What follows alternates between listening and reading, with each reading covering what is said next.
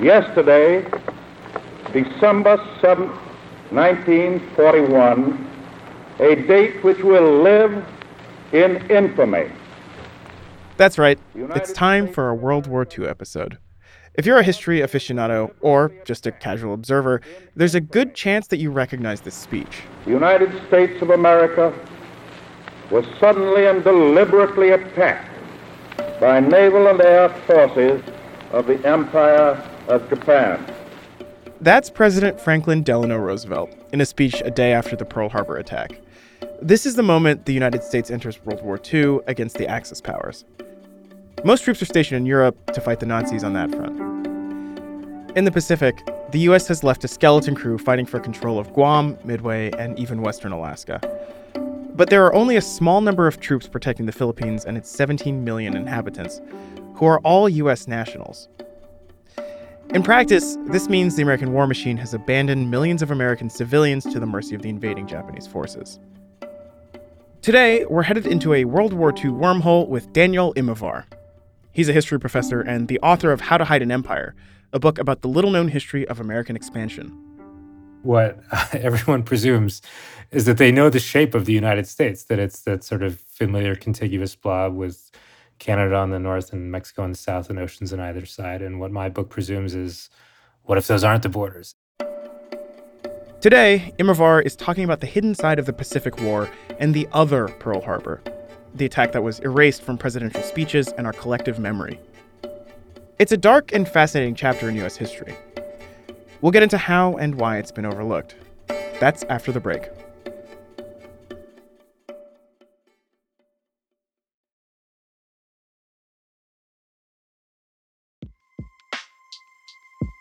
And we're back. Let's jump in. So tell me about Pearl Harbor.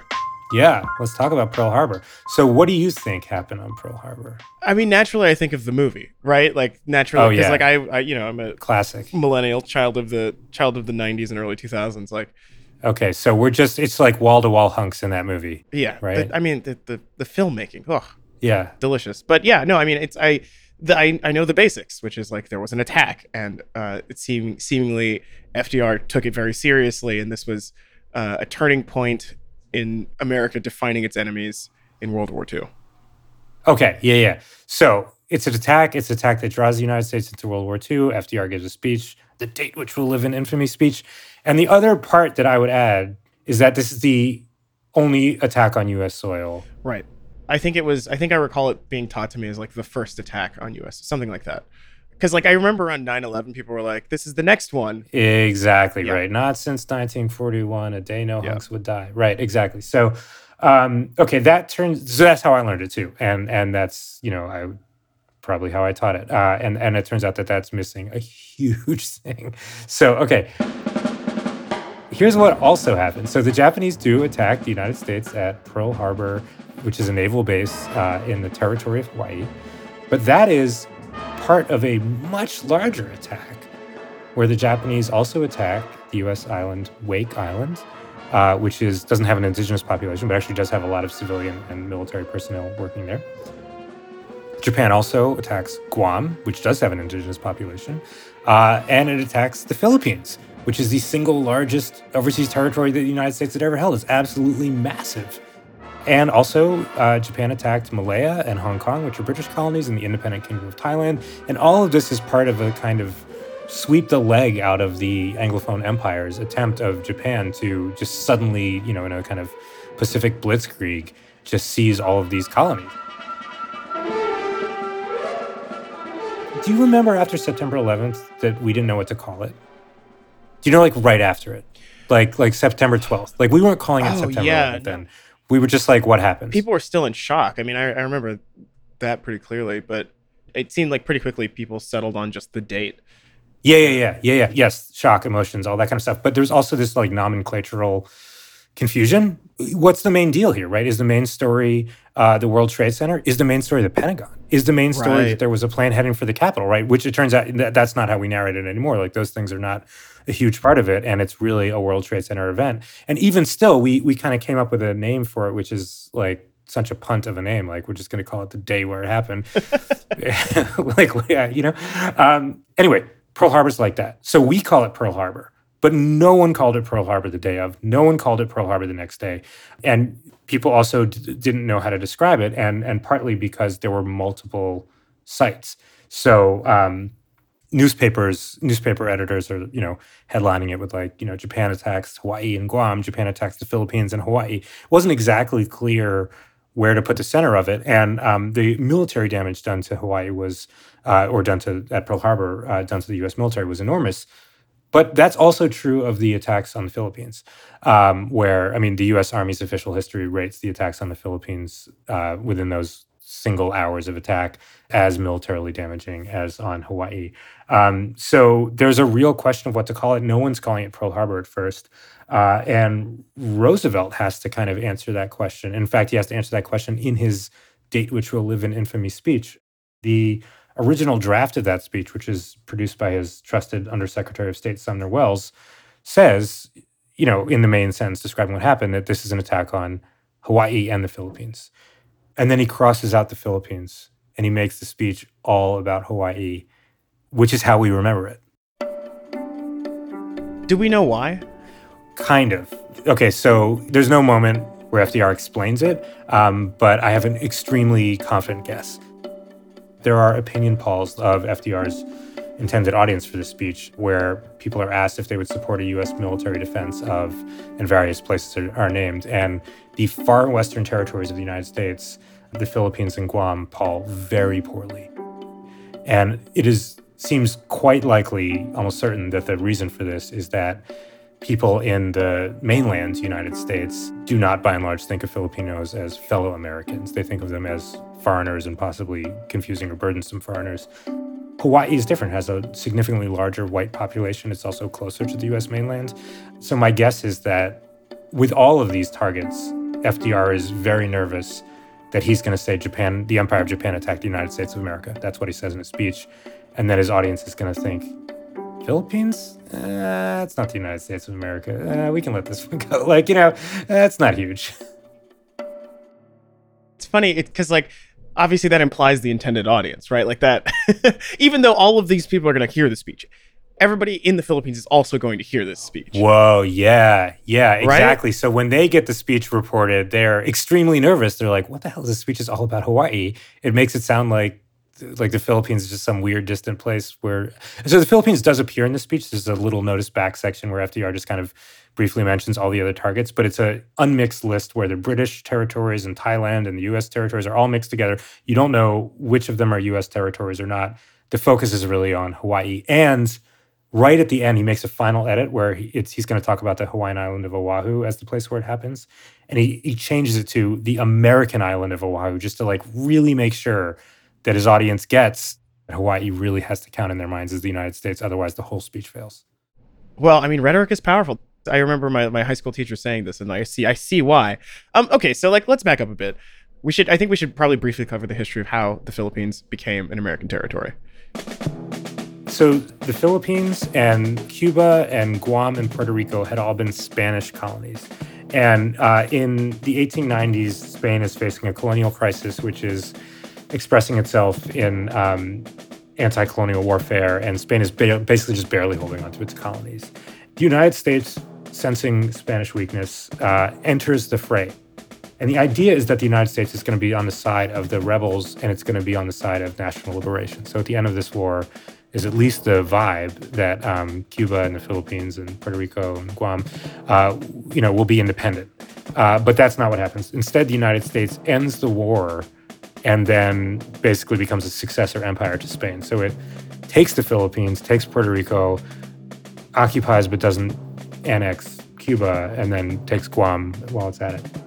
Then there's a huge war in the Philippines, a war that, depending on how you count, um, lasts about 14 years uh, where it's a war of national liberation. The Filipinos just, I mean, or many of them, just continue to fight, no longer fighting against the Spanish, now they're fighting against the United States. And it is an extraordinarily bloody war if you just tally up all the kind of war caused deaths. Uh, we think it killed more people than the US Civil War. Right. And then 1941. Yeah, then nothing happens in between. Yeah, nothing happens in between. Exactly no, but I, I guess uh, There's an uneasy peace, and then the Philippines are attacked again Yeah. by Japan. Okay, so now let's talk about what happens after that December, the attack that we know is Pearl Harbor, right? So Japan attacks at Pearl Harbor. That's what the Japanese do. They attack, they do great damage, and then, you know, that's it. Uh, in the Philippines, the Japanese attack, do great damage, they attack again, they keep attacking, uh, and they invade, and then they occupy the Philippines. So that for the bulk of World War II, the Philippines is Japanese held during the war. Uh, the Japanese also take Guam, they take Wake Island, uh, they take the western tip of Alaska. We don't usually talk about that, so that's like Japanese territory for for a, a good bit of World War II. Uh, and by all accounts, the Japanese occupations, including the ones in the Philippines, in the one in the Philippines, uh, are absolutely brutal. And and Japan is um, basically trying to feed whatever of the it can of the Philippine economy into the Japanese war machine as it prepares to sort of fend off the United States. And so these are very dark days in the Philippines. To pull back a bit, I'm, I'm curious about the the like heartland attitude towards U.S. colonies at this time. Like, were people really were people aware? Kind of. So uh, you're you're not going to like the answer, but maybe you won't be too shocked by the answer. So okay, so all this is unfolding in the Philippines, and I mean, you know, technically these people are still U.S. nationals, and there are accounts and in fact hollywood movies including starring john wayne about what's going on in the philippines. However those movies are monomaniacally obsessed with the white people who'd been stranded in the philippines. So there's some nurses and there have been some you know us military from the from the mainland. There, there's actually a movie called they were expendable which i mean i'm just like wow that would be a great title to describe the mainland attitude toward the philippines. But it is about the white soldiers and sailors who were in the Philippines. They were the ones who were expendable. They Were Expendable is a powerful document of fact, more thrilling than any fiction, filmed with the cooperation of the United States Navy. At this point, U.S. propaganda is ramping up and American factories are roaring. However, we're only midway through the war. When we come back, the U.S. endgame begins. What does it mean for America to liberate the Philippines? And what happens when US soldiers and Filipinos meet for the first time in years? See you on the other side of these ads.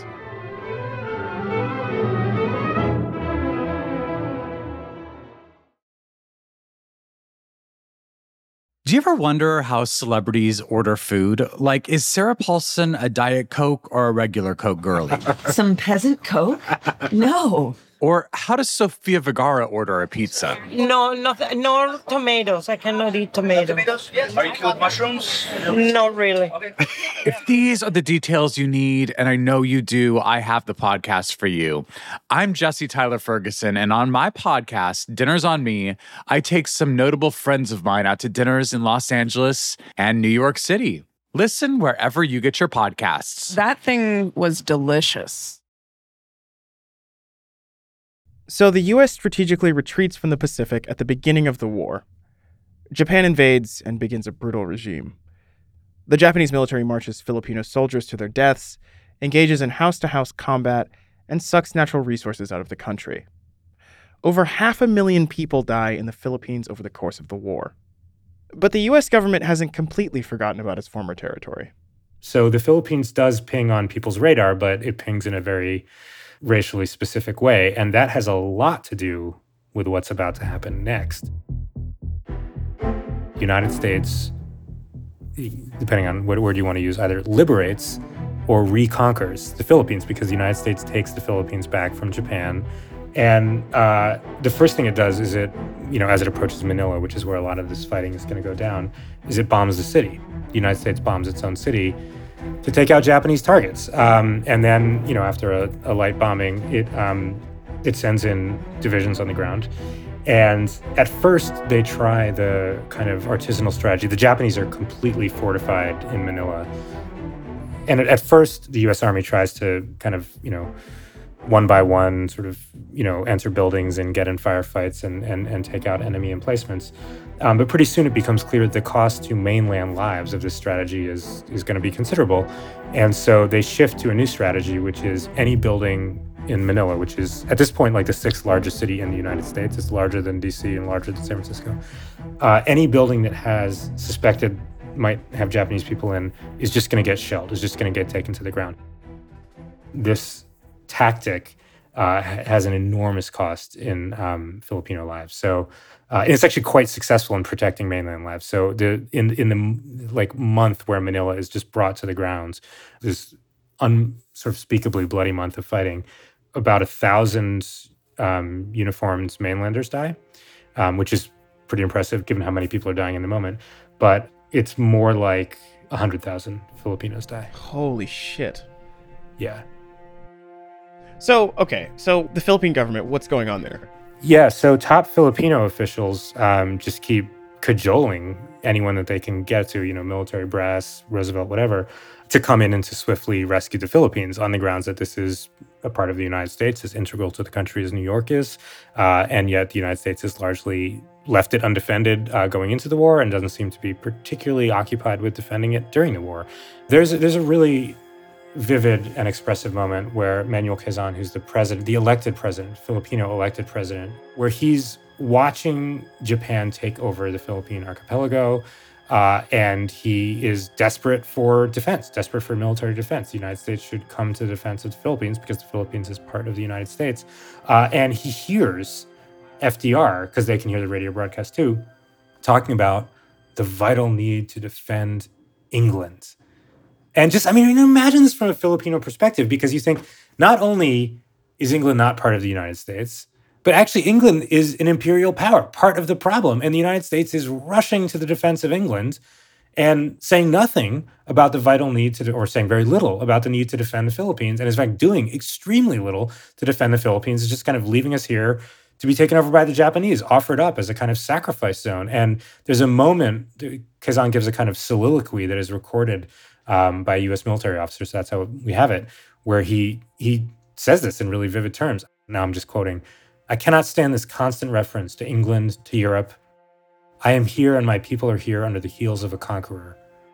How typically American to writhe in anguish at the fate of a distant cousin while a daughter is being raped in the back room.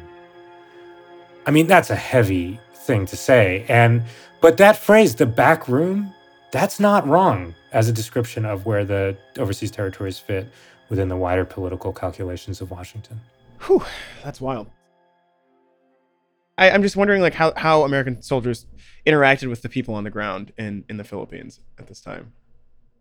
I, so I, I was trying to, you know, be able to tell this story, and and I found one really great source was War Diaries.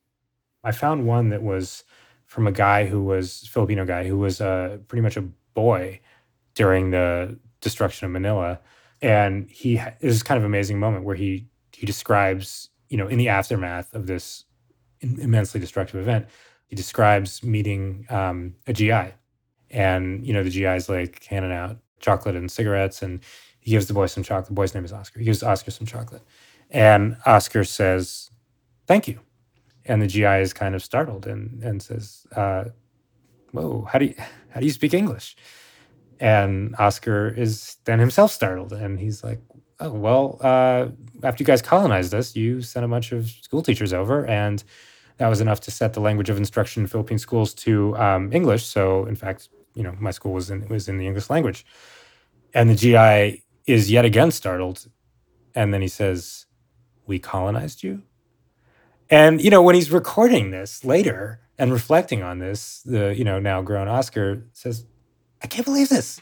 How did he not know? This is absolutely astonishing." And you know, when I read that story, I was you know I guess surprised and not surprised, but but I, I was like, "Wow, that is amazing." I mean, this guy is like not just like accidentally ended up in the Philippines like on some weird honeymoon, like it was an important moment for him in his life. Like he might die there. Like he had to he had to go there on a boat. He had to think about what that would be like and at no point did it dawn on him that he's on US soil. He thinks he's invading a foreign country. And I actually looked at the guides that are given to service members uh, on their way over to the Philippines. And they're told, like, yeah, you'll meet the Filipinos. They're super friendly, speak English. But at no point is it explained why they speak English. Like, really, at no point in this is the Philippines described as in any way part of the United States. Um, and that kind of confusion, I think, is is rife in the media at the time, and it's certainly in the official documents. It's remarkable. I feel like it's always good to be confronted with examples of how the U.S. is an ongoing colonial project. So tell me how the war ends. Tell me how like focus is shifted toward the Pacific theater. Yeah, so it's funny. We think of World War II, if you're in the U.S. mainland and you got a, the kind of you know education that I and a lot of other people got, you tend to think of World War II as a European thing mainly, right? You understand it happened in the Pacific too. In fact, that's where Pearl Harbor was, but it's mainly a fight against Hitler.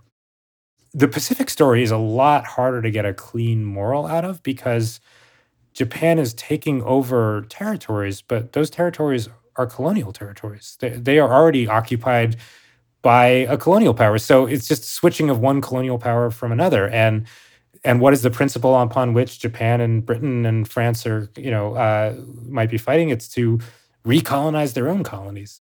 For the United States, the war starts in the Pacific. Uh, it ends in the Pacific. And if you look at U.S. lives lost, uh, if you count Filipinos as U.S. lives, which I think you have every reason you should, uh, the U.S. loses far more lives in the Pacific theater than in the European theater. How does the war end? It ends with, well, you know, it ends with the firebombing and, and eventually atomic bombing of Japan. Um, but it also ends with the Allies seizing back their colonies. Um, the Philippines had been on a kind of long countdown to independence, and it, it is ultimately allowed to go free. July 4th, 1946 is the date of Philippine independence. So, in a mainland sense, mission accomplished? I mean, if we zoom out, the US did defeat Nazi Germany, with help, and a brutal Japanese empire. But I'd like to go back to Immerwahr's point about World War II being considered a European war. In a lot of popular media, the Second World War focuses on the D Day landing and defeating Hitler. If you think about the Pacific theater, Pearl Harbor and the atomic bombs probably come to mind. There's also aircraft carrier battles, kamikaze attacks, and hand to hand combat in the jungles. None of that is wrong, per se. On its face, a lot of what mainland Americans learn about World War II is correct. But huge parts of the war are also omitted or drastically reframed. We just talked about the destruction in the Philippines, but Japan also invaded Guam and Alaska. Those places are still part of the United States. Roosevelt's speech really sticks with me because it shows just how important rhetorical choices can be. FDR made a strategic calculation to focus on Pearl Harbor as American land that had been attacked. We're all about overlooked history here at Eclipsed, but I think this is a good reminder about thinking critically. When you hear a speech or see a big news story, remember that the footnotes are just as important as the headline.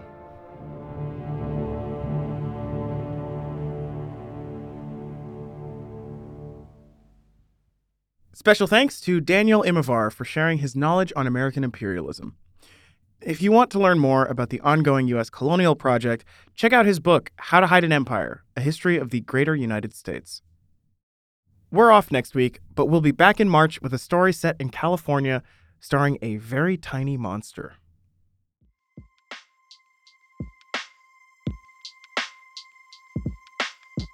Eclipsed is a production of Campside Media. It's hosted by me, Bijan Stephen, and written by Michael Kenyon Meyer. We're produced by Lane Gerbig and Joe Hawthorne. Archival research by Caitlin Rathy. We're fact checked by Alex Yablon. Our production assistant is Allison Haney. Our engineer is Garrett Tiedemann. Our theme song is by Doug Slaywin. Our executive producers are me, Bijan Stephen, and Michael Kenyon Meyer. The executive producers at Campside Media are Matt Shaer, Adam Hoff, Josh Dean, and Vanessa Grigoriadis. If you want to say hello or what's up, drop us a line at eclipsed at or tweet at us at eclipsedpod. And if you want to follow me on social media, you can find me at Bijan Stephen on Twitter and Twitch. On Instagram, I'm Bijan Cakes. We also have a phone number. Leave us a message, pitch us a story, or tell us your nightmares. Give us a call at 949 490 2127. You might be featured on an upcoming episode. Thanks for listening. See you next time.